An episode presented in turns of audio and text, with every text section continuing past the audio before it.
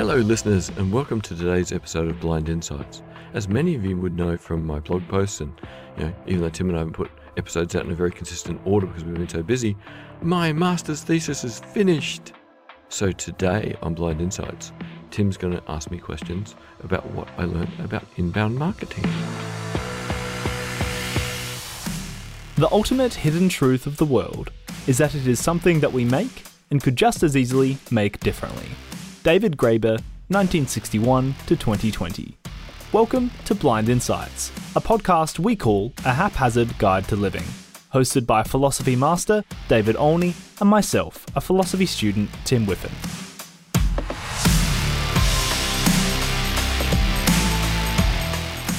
G'day, David. How are you? I am very good seeing my thesis is finished. Relieved, catharsis. Ah, yeah. And the fact that I got it back and got a high distinction, Mm. and that all the comments from the marker made sense, and that all her suggestions to make it more academic to get a few more points were all things I'd actively decided, no, don't need to, because this is a professional thesis for a professional audience. Mm. Was so nice to read a marker's comments and go, that's a grown up I'd like to meet. So thank you, grown up who marked my thesis. Oh, that's excellent. And they weren't even from your university, Nope. which maybe says something in our PSA. David, I'm interested to know what you've learned. It's been obviously a very big pivot. We've had lots of commentary um, in, a, in our past episodes about how we got here, but I think all the listeners are maybe curious to know what it is about this subject that got you so fascinated. main reason to get interested in inbound marketing to me was okay, I was studying strategic communications, not marketing. But what became very clear once I started working with Richard Jacobs uh, and Speakeasy Marketing Inc. in Texas was okay, r- risk and crisis comms I really like, but my job is in a marketing firm. And I could see already the tension in how marketing used to be and a lot of the knowledge that Richard gained with really good marketers who were superstars in the 90s and early 2000s. And yet, when I started doing my own reading for, okay, how can I add value at Speakeasy, I was getting completely different answers. Mm. And then when I reached out to Steve Davis and said, "Hey, Steve, can I do another internship with you?" And you know, he asked me on my first day, you know, would you like to stay on at the end of your internship? And I'm like, hell yes, thank you, thank you, thank you. Now I've got two awesome bosses and two jobs I really like.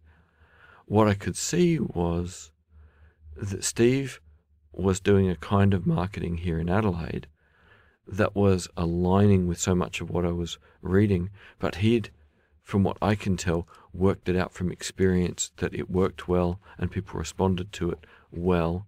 And he'd developed it very incrementally. And I'm like, okay, America's moved a huge distance from where it was. Australia's a little bit behind America, but people like Steve are already on the path I really respect. The best thing I can do with my thesis is to go and learn what the sharp end of America are doing, what Speakeasy's going to need, and what Steve is already starting to do incrementally without perhaps having read the literature because he just didn't need to Mm. because he was just helping clients and in helping clients he was finding these great answers. So really I wrote a thesis to be useful to my two bosses who I like and wanted to help in companies where I like everyone and wanted to help with clients where a lot of people earn a little bit more money, have nicer lives if I get good at things that actually make a difference. having that real life motivation to to write something must have made your research process and your writing process much easier. Maybe easy is not the word. How how would you describe the motivation I guess that gave you? Well, I suppose I'll go back a step simply because I think it'll help everyone to understand. But really, for me, doing the research for my master's thesis was a lot like doing research to go and teach guys at Two Commando. Mm. It was a pleasure doing the research because it was going to have a real world impact. Now, having a real world impact on people who were providing our security at a national level was awesome. But that's an occasional job. What I want is my everyday job. Mm. And I still want to have that same impact. And if the impact can be if I can help someone do a better job of making their business grow and stabilize, which means they can hire one more person, so so many more families have financial security in hard times. It's that same satisfaction So, you know, listeners, part of what made this also appealing for me was that I would have preferred, you know, the risk of being an elite soldier. And instead, what I've ended up with is managing the risk to help small businesses grow and stabilize so that people can have nice lives. It's a different kind of risk, but I love the fact that because I'm so calm with the risk, I've found a place where I can help it be easier for other people to be calm. Mm. So all that fed into my research for my thesis. One, I'm learning something useful. Two, it's actually really interesting because it's all about human psychology. Three, it's about managing risk for people. Four, it's about getting good outcomes. And five, I get to play with words and concepts. And I'm doing almost as much fun mental gymnastics as complex problem solving. Well, it is just another form of complex problem solving, just in a slightly more narrowly defined area. Well, you've sold me. I've read the blurb. I'm kind of desperate to have the the SparkNotes. What are the the big insights? What are the takeaways? You know, if this is enough content, I'm sure to teach in a whole semester, probably even over a whole degree, as you've just done. You know, I kind of want to take that course. Yeah, well, again, that's how I kind of thought of the thesis as okay, inbound marketing. What did I call my chapters? I have to think about it. Uh, where did it come from? Why did it emerge? What makes it significant? And where next? They were really the four parts. well, let's do the four parts. Yeah, so what is it? Inbound marketing is the recognition that the world's changed, that we've moved from a world of buyer beware to a world of seller beware. Before the internet, before smartphones, you couldn't get enough information to make a complicated decision about a purchase Mm. without talking to salespeople. So they had the power. Post internet, and particularly post smartphone, uh, you do all your research before you turn up. So, listeners, when you bought a TV, a fridge, a car, worked out you know what venue to get married in, worked out what venue to have your twenty first birthday, all these things. Did you go talk to a salesperson, or did you spend hours online researching, work out a short list, and by the time you went to talk to these people, you knew exactly what you wanted, what you were willing to pay, and were happy to walk away from any of them that couldn't deliver? Mm. Now, that, for people who are honest, is the new normal. Yep. So, what that means is it is not a world of buyer beware anymore, unless you're a really dumb buyer. But it's now a world of seller beware because if you don't treat consumers well, they'll write a review that is evergreen that that company and that salesperson are a dick, Mm. and that will hurt your company long term. Also, you know, salespeople can't pretend anymore they have the magic bit of information. yeah. What they have, if they're lucky, is the ability to price match the price you put in front of them and Yeah. prove you found online, which is an indication how powerful research is. yeah. So the implications of this are in a world of seller beware, the most important thing a seller can do is answer a prospective customer's questions honestly and in a way that helps them build knowledge and builds trust in the relationship. Mhm. Because from an inbound marketing perspective, the most valuable people in the world are prospective customers who you've treated well, who've decided to buy from you, who've enjoyed the product because they knew what they bought, and who then write reviews and do social media posts and recommend you and your company to friends and family. Mm. That's now, if you're not heading for that, what are you doing in marketing? That's really what it's about. Answering questions. Yep. So the famous book on this is They Ask You Answer. Cool. So even the title pretty much sums up oh, inbound in four totally. words. Yeah. Yeah, and Marcus Sheridan is an interesting guy who wrote They Ask You Answer because his pool company was doing brilliantly until the global financial crisis and literally within a couple of weeks nearly folded. Wow. And on one of his last nights before he was going to pull the pin on his company, he was listening to the radio and it was an inbound marketer talking about this is the strategy that works. Right. And Marcus Sheridan literally went home, started doing research, started applying it the next day, and saved his company. Wow. And once it saved his pool company, opened an inbound marketing firm Cool. because he'd seen it work for him, which meant he could tell people this is not spin.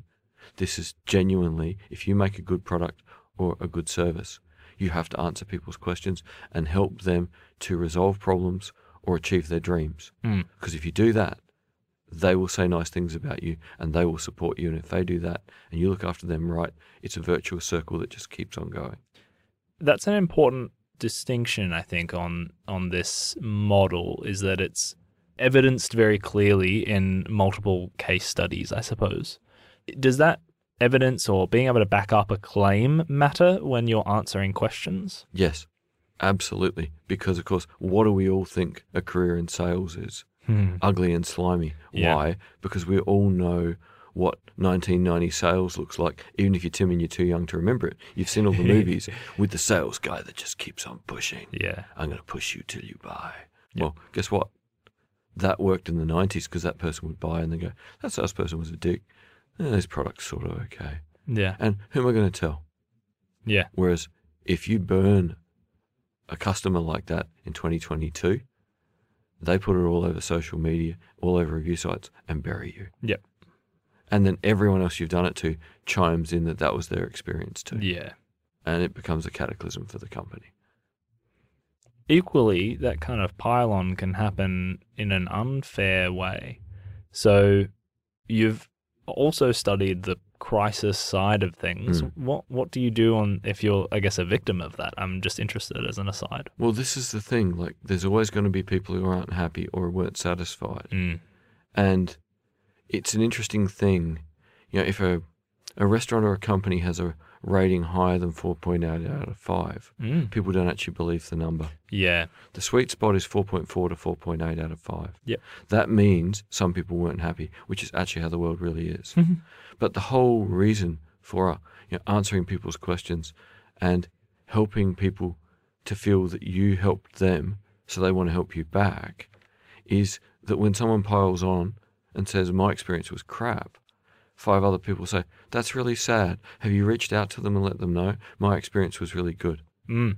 and the people who you treated well because they had a good experience you know they they value their experience and want Mm. other people to have good experiences so they tend to be far more likely to get involved and be supportive uh, because you know you treated them well and you helped Does it speak to some kind of connectedness? Because that, to me, seems like a you know a thousand true fans kind of model. It is, and that's really what it is. It's the recognition that we all want to be social, even if we have to do it virtually, Mm. which means we want connections as often and where we can find them. Mm. Which means if a company behaves well and people treat us well, it's another opportunity to be socially connected. It may not be the ideal social connection, but we don't have enough good ones. So any more that are reasonable is what we want. So there's a wonderful book called Marketing Rebellion, Mark Schaefer. Mhm. And the simple one liner to make sense of the entire book is we buy from those we know, we like, and we trust. Mm. And you have to know someone before you can like them, and you have to like them before you can trust them. hmm And if you are not behaving in a way where people know what you are, they find it likable. It's not that you persuaded them, they find you likable, and that there is consistency in what you do so they can trust you. They will float away to another company who they can know, like, and trust. So we've all done it. We've all bought products from a company once because the price was astounding. Mm. But everything else about the experience was meh. Yeah. And next time we want to buy a thing in that category, we don't go back to that website. We search all over again from scratch looking for the cheapest deal. Yeah. But once you're working full time and you've got less time to research and you can afford to spend a, a tiny bit more money, you Mm. tend to start going to the place that you got treated well. And you look there first and go, what deal have they got? And you might go check and go, oh, I could get it four bucks cheaper from this no name company I don't know who, you know, I haven't got a relationship with, or I can spend four dollars more and get it from a company that treated me well, and from what I can tell, treat other people well too. Mm. And more and more, particularly younger people, uh, would say they'd rather pay more for good behaviour, good service, uh, and and people they can connect with. Mm. So that's a pretty good overview of inbound marketing. Mm.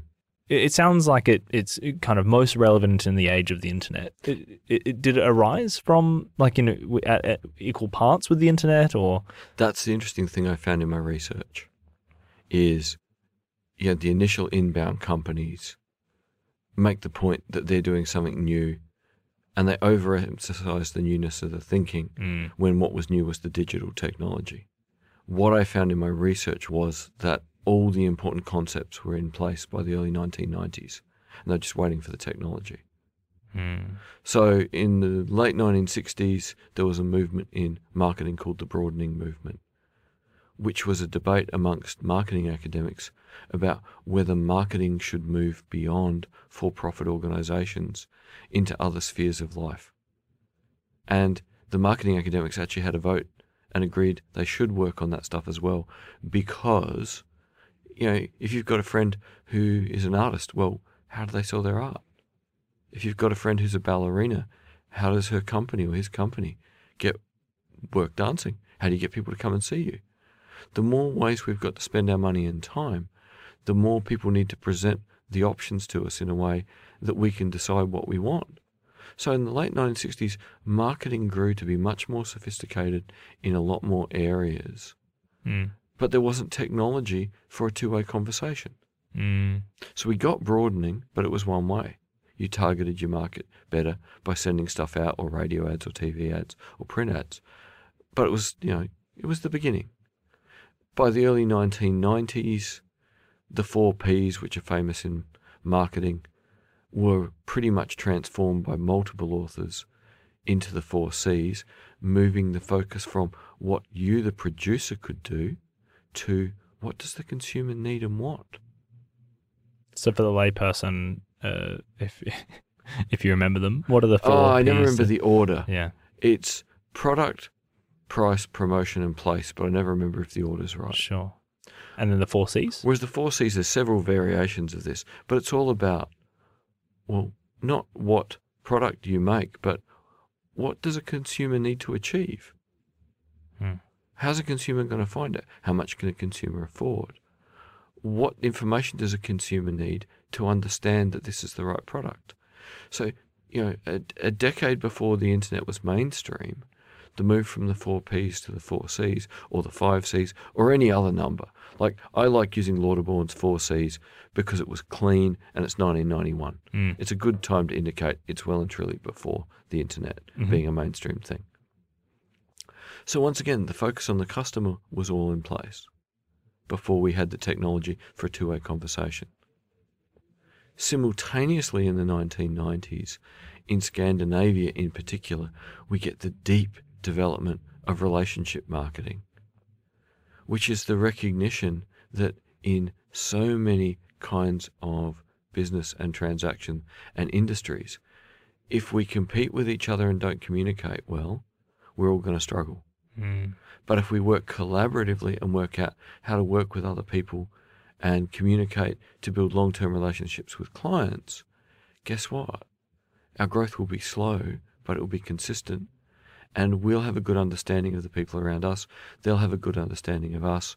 And we'll get a relationship which is about eventually how do we get a plus sum game? How do we both win? Mm. And this is pretty much why we have kind of the Scandinavian economic miracle in the 90s. Why suddenly Scandinavian cars like Saab and Volvo go from not being cool to being cool. Why Scandinavian mobile phone companies were so amazing in the early period of mobile phones. It was because companies worked together, built long term relationships with other companies and with their major clients.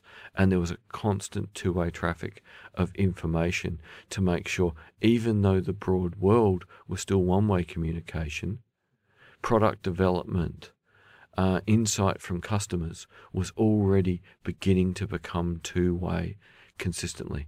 It was a, a virtuous circle of information transfer Mm. and trust building. So, really, by the time the internet became a thing, and by the time smartphones emerged with you know the first iPhone in 2007, Mm. all the ideas for broadening were in place. All the ideas for the four C's were in place. And all the ideas for relationship marketing were in place.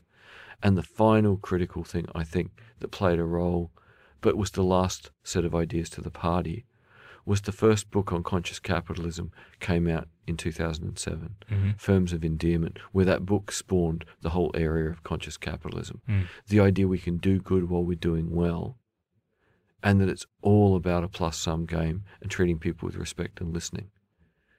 So, really, conscious capitalism was the other bundle of ideas that got rolled into the three earlier ideas. Yeah. And inbound has emerged by knowingly or unknowingly grabbing, gravitating, or mirroring these ideas Mm. and then combining that with digital technology. Its use of digital technology is revolutionary, but its use of ideas is evolutionary. So I want to bring it back to some of your examples. So Volvo now, n- not that great a selling car. Nokia now, not that great a mobile phone company. Are these things only really useful when, let's say, the technology or the product is an Ah, equal playing field? That is an interesting question to which, if I was writing a- bigger thesis, I would have dived into. okay. So, what relationship marketing did was give Volvo and Nokia a massive advantage in the 90s prior to the internet. Hmm.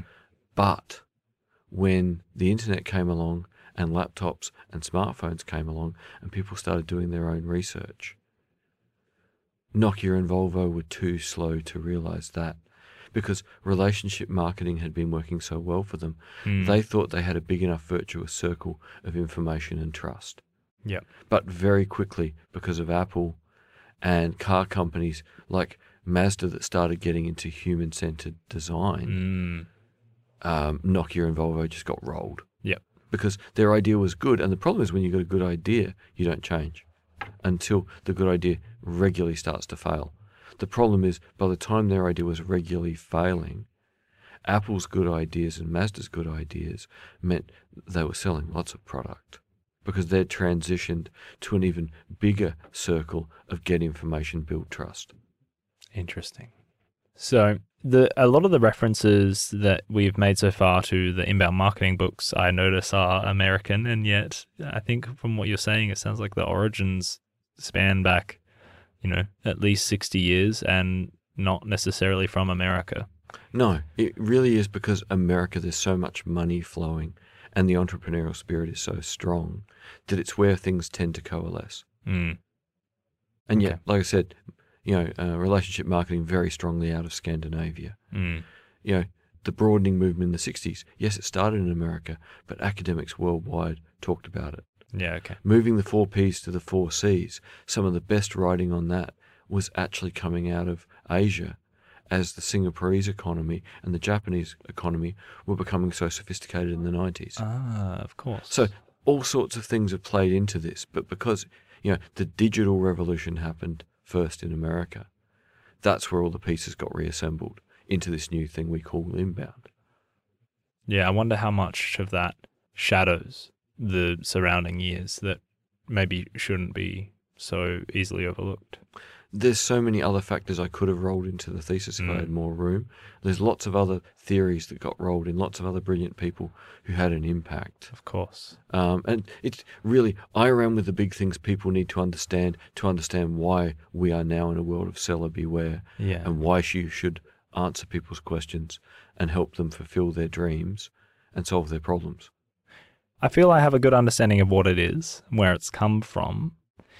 How is it operating now? So I find myself as someone who is quite easily overwhelmed as a consumer. So I deeply research things Mm. To the point that it, it actually aggregators of content almost don't satisfy me. Mm. Mm. So I'm I'm interested to know maybe where it is and maybe where it's going. Am I am I ever gonna am I just gonna have to live with the level of research that's easily available, or am I, am I going to be plagued with this kind of compulsion to dig that bit deeper? Yeah, but I think part of the reason you have to dig deep is because most people aren't answering your questions. Yeah. If we think of most of the research most of us do today, it's still a website that lists the characteristics of the product or service, hmm a bit of a description, and a price. Mhm. But there's no real deep analysis. They have not thought about your or my questions. Or or it's that they answer them, but so superficially, Yeah. so see through that actually, you know, words like sustainable no longer mean anything. Yep. So they're Mm. being so general. So a Mm. big thing with inbound marketing when you're working with a client is you've got to say to the client, all right, work out who your five most important customers are Mm. and let's them turn them into personas and go, what questions do your five most important customers ask? And uh, let's answer those questions directly. So that when Tim searches, if you know Tim, as a young audio guy now with a full time job, wants to improve his studio at home, he's asking very specific questions, which people should answer specifically so that he could find it easier to go, this website's actually solving my problem and treating me with respect and offering a reasonable price instead of you looking at 30 websites and 30 review websites to piece it all together. yeah. So, what we're seeing at the moment is very smart companies who are willing to behave ethically are going down the inbound path. Mm. A lot of companies are going, ah, yeah, if we put a price up there in a description, people will buy stuff as long as it's cheap enough. So, an awful lot of companies are still just going with minimal information and sell it cheap Mm. which means you have to do tons and tons of research because most of the information is garbage and the same. So what you end up looking for is reviews from reviewers on YouTube and then looking for the best price on company websites. You do like you don't even rely on an individual company to give you good data. Yeah. You're relying on an enthusiast and you're hoping they're not getting paid too much by companies to do the reviews. Yeah, oh yeah. But actually, I want to maybe give an example of how deep I normally dig. So at the moment, I would really like to have a pair of slippers. I don't mind, this is possibly going to offend some vegans out there. I kind of don't mind whether they're made of leather, shearling, whatever. I want them to be sustainable and I want them to be resolable. I cannot, for the life of me, find something that is reasonably priced, comfortable, and would be No, you're not Long gonna, lasting. You're not going to find resolable ex- except when the price goes up. So as Yeah. you were describing what you want, what you want is a pair of Allbirds Mm. made of sustainable New Zealand wool. Y- yeah, But it's not going to be resolvable. Okay, but they could easily answer that question with my search terms. But they don't Mm. because they tell you why they're an ethical company yeah, and they tell you why their products are good, yes, but they still haven't twigged answering your questions. yes. So again, basic rule of marketing, rule number one, listeners, is stop thinking you are your own customer. Because you're not. oh yeah, And yet the great mistake of most websites and most marketing material is it's approved by the person who knows the product inside out, Mm. not by people who might want to buy the product. Mhm. Mm.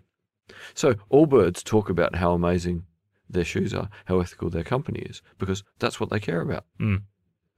Now, that is enough for me to own several pairs of Allbirds. yeah, But there's all sorts of questions I have they don't answer because they don't think about who their major customers are. Mm. They are doing well enough by saying we're environmentally sustainable, we're ethical, and these are the materials we use, and this is why they're comfortable, and this is why they're durable. yes. They're giving us just enough information to go, it's incomplete, but it's the best of a bad lot. yes, And an awful lot of products out there, their marketing positions them as the best of a bad lot. oh, absolutely, absolutely. Yeah, you almost have to trash other things. Yep. Uh, another solution I have found that I don't like. Uh, I think they're called Duckfeet. Oh, yeah. Uh, I think which is a Polish company. Could be wrong on that. Yeah, I, I don't know where they come from. I think I think in Australia you order them off of the English website, but I don't think they're an English company. Yeah. Okay. Um, they're resolvable and Yep. lined and everything. Anyway, but it's it's it took me a long time to find them, and you know I'm not a huge fan because, uh, as you may have inferred from duck feet, they're designed for they have really wide toe boxes to the Mm. point that they're actually designed for comfort for people with wide feet. Mm. So I actually have a really narrow foot, so it's a bit overkill, but Mm. it's the closest thing I've found to what I want. And very expensive because it's coming from Europe. Yeah, they're not cheap, but I don't mind that because it's No. sustainable. I don't mind the price, and and and the ultimate reality of that was recently we've had just absolute terrible weather in Australia. It's been you know raining throughout spring, and uh, as a young professional, I've decided this is the first time I should buy an umbrella, Mm. and I wanted something again that was sustainable, Yeah, decent umbrella that will last. Yeah. Yep. The worst thing I, about umbrellas is that they break. Yep.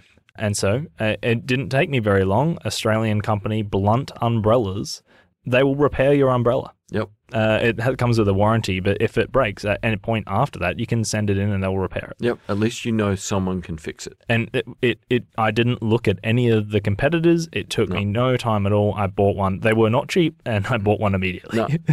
And this is the case once again, did they answer all your questions? Probably not, but they answered enough in a way. It was pretty close. Yeah, Hmm. but but the point is, they're they're the best example we've probably had so far of a company who nearly told you everything you wanted to Oh. know doing your research. Yeah. and then are treating you in a respectful way. Yeah. And really, what I've seen in my research, and you know, most companies heading down the inbound path have to be ethical. Otherwise, if they get found out they lied, Mm. the crisis they're going to end up in is going to be horrific. yeah. So part of the reason why a lot of companies don't go down the inbound marketing path is they don't want to rely on their customers being their major advocates. They don't want their salespeople actually helping people Mm. properly because the product just isn't good enough. Mm. So, you know, inbound is really good if you're ethical and make a good product. Yeah. And it's going to create nightmares for you if you don't. so there's a reason why the take up is only to a certain level. Yeah, so that's interesting. So I guess what what's going to come first then? What's the prediction in terms of chicken or egg? Are people going to become more ethical and then go to inbound, or is inbound going to force people to become more ethical? what I argued in the you know the final part of my thesis is really conscious capitalism didn't mean to develop its own new kind of marketing, but in reality, when you look at the marketing for conscious capitalism companies, Mm. it looks an awful lot like inbound, but they never call it inbound Mm. because it just fits with their ethics. So my feeling is that a marketing person using inbound, it's good for them to describe what they're doing. But if they haven't worked out if the company is ethical and can sustain the extra effort of genuinely answering questions, genuinely building good relationships, genuinely maintaining good relationships, with the aim that by doing all of that, people will be advocates for the brand. If you don't want to put into that long term view and that big effort, then just keep doing enough information and a fair enough price that people doing their own research go, well, you're not exactly who I want to do business with, but you're good enough. Mm. An awful lot of the world will stay on the good enough path. So, you know, when you and I talked to Dan Tyre from HubSpot earlier in the year, Yeah. Dan said repeatedly, I just don't get why more companies aren't inbound. It's the way forward. Yeah. Well, it's the way forward for HubSpot because guys like Dan are at the point now of wanting to leave a legacy of building a better world. Oh yeah. It works for them because all the founders are at the point now of wanting to run an ethical company and leave a legacy that made the world a better place than they found it. So their headspace means, of course, inbound makes sense. Yeah. Now, it made sense to them as young marketers in 2004 or 5 when HubSpot's doors opened. But there's a reason why it's still the minority position. Because a lot of people just want to make enough money to get through the week. And inbound asks a lot more of you and your company than just getting through the week. You have to get through the week in an ethical way Mm. and in a way with a long view and to build good relationships and to connect and to have the social skills to connect. And that's a lot to ask in some situations. Definitely. So, good enough. It it reminds me of an article you wrote about satisficing. Mm. Will that kind of dominate part of it? Like, are we are, are we going to put up with good enough? I, I, I'm kind of yeah. It's an interesting maybe tension there. I think if economic times stay hard, Mm. people are going to do more and more research going, again, like you wanted to discover, can my umbrella be rebuilt? Yeah. And you went, wow, that blunt's costing me a lot of money, but it can be rebuilt, which means I'll have one good umbrella, and if I need to, it'll be rebuilt. Yep. In the long run, that's cheaper. Yes. So I think we're going into a period where more companies are going to be want to be seen as ethical and good at building relationships and good at building trust and good at looking after their customers and good at making products and services that people want to talk about because in a world where we all have to be a bit more careful about what money we spend and we Mm. need maximum value good enough is not going to be good enough Yep. for a lot of people Yeah. We're all going to want no i don't want good enough. I genuinely want to feel that my research was worth the effort and that i'm now hooked into something a company a product a community that will be there and will be sustainable and that when life is hard i can still feel good about my umbrella or my shoes. Because each little thing that makes us feel better about ourselves and the world is good in hard times. That has tapped into my feelings very strongly. I'm interested to know what you think if we bring kind of the the philosopher David back into the room Mm. about how this plays into consumerism. Sometimes I feel bad about how much joy things like that give me because it's just another thing that it's just another thing, No. isn't it? No, it's not just another thing. Okay. It's part of your identity. It's part of how you represent yourself in the world. Okay. You picking your blunt umbrella up when you and Jade walk to the bus in the morning, or when you meet her at work to walk her in the rain to the bus because you've got your umbrella. Yeah. It's not just a thing. It's a thing that keeps the two of you dry. It's a thing that you can put your heads together under and chat on the way to the bus, watching the water stream off your shoes. Yeah. It, it's a thing that helps your world be that little bit nicer on a miserable day.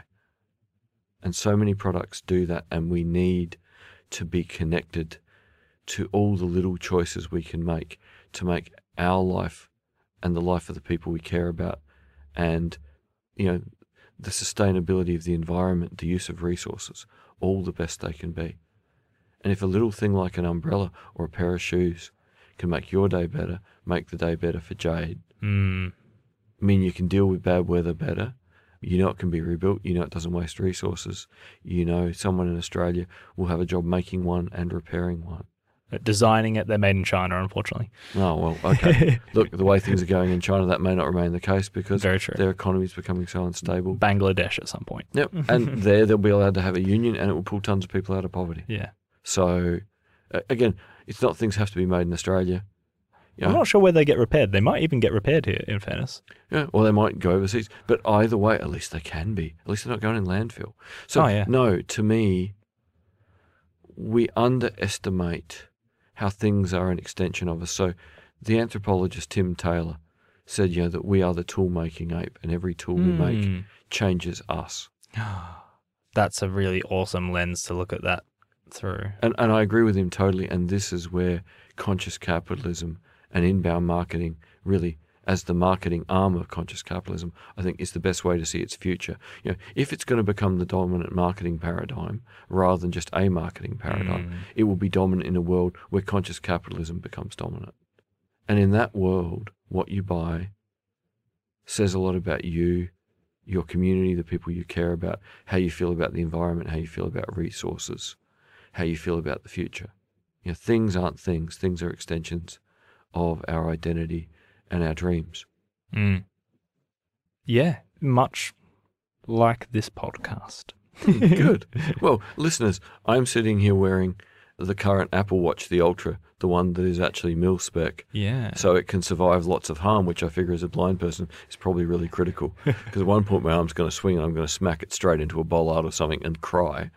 But because it's mil spec, it'll probably survive. Mm, definitely. So a- again, why did I buy a very expensive Apple Watch? Well, because it'll survive my my blindness and my life, but also, um, you know, when it's at the end of its life, I trade it in on the next one, Mm. and it gets disassembled by the little Apple robots somewhere, and all the rare earths get reused, and all the titanium gets reused. How long in the presentation did you have to wait to, to find out all that information? Or were you already converted enough that it didn't matter? With the Ultra, Mm. uh, the initial ads were the first Apple Watch that's mil spec. Okay. So I'm like, heck yeah. Well, it answered your question immediately. Yep, because it's what I've been waiting for. Yeah. So I knew what question I wanted answered, and thankfully, it was only a couple of paragraphs in that you know every feature on it meets you know military specification for being deployable.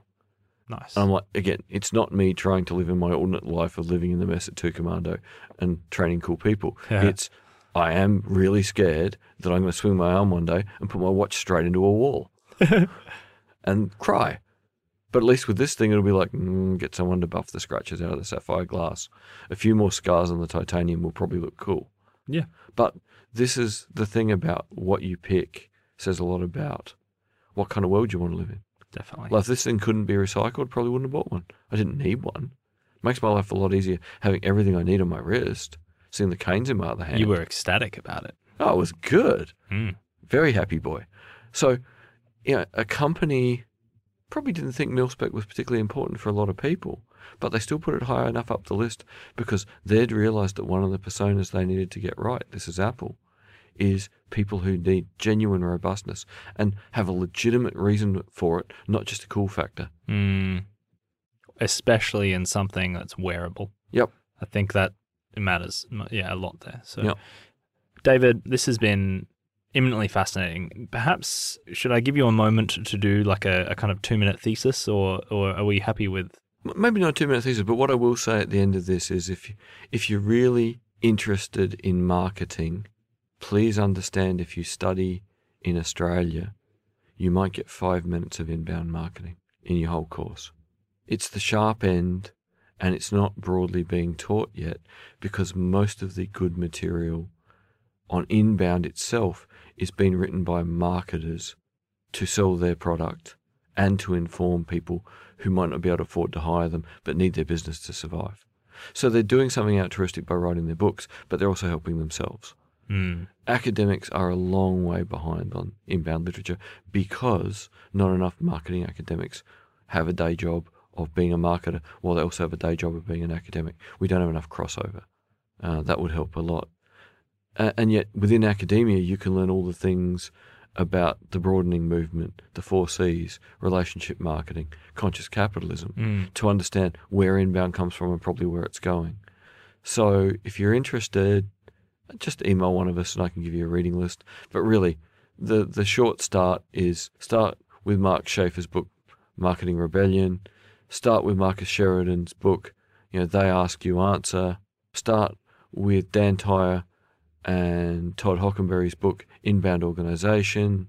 And those three books will give you a good idea that you can have a career in sales without selling your soul. You can build a company that genuinely solves people's problems and helps them fulfill their dreams. And you can take pride in being an entrepreneur if you do it in a way where your ethics and care are as clear as your motivation. Well, one thing has been obvious through this conversation, which is uh, your motivation, I suppose, to write this thesis. And I'm ecstatic to have the opportunity to read it myself. Are there any developments there? Oh, it's up on my website for any of you who want to have a read. A link in the show notes. Mhm. Uh, by the time you, you know, listeners, you listen to this, Steve Davis and I will have done a webinar for Talked About Marketing here in Adelaide, based on what people can immediately extract from my thesis and start applying on a small scale in their business. And yeah, we're going to be completely upfront, and that is here are small things you can do on your own. But if you really want to go hardcore down this path, you can reach out to us. We can help you, but you don't have to to do little things. We're happy to just give you the little start to get going, just because we want people to succeed. And if you're interested in more kind of marketing information, tips, stories, anecdotes, learnings, uh, you also have another podcast, David. I do. Steve Davis and I have a podcast called Talking About Marketing, brought to you by Talked About Marketing, where Tim makes a sound. Which uh, I'll put a link to that in the show notes as well. Thank you very much for enlightening me today, David. Thank you, Tim, and thank you, listeners. Thank you for listening to Blind Insights. If the ideas of this episode have inspired you, please consider subscribing and sharing with your friends. Do them a favour so we can make a better informed and connected world. Thank you to Solstice Podcasting for use of their studio. If you're interested in making your own podcast, find out more at solsticepodcasting.com.au.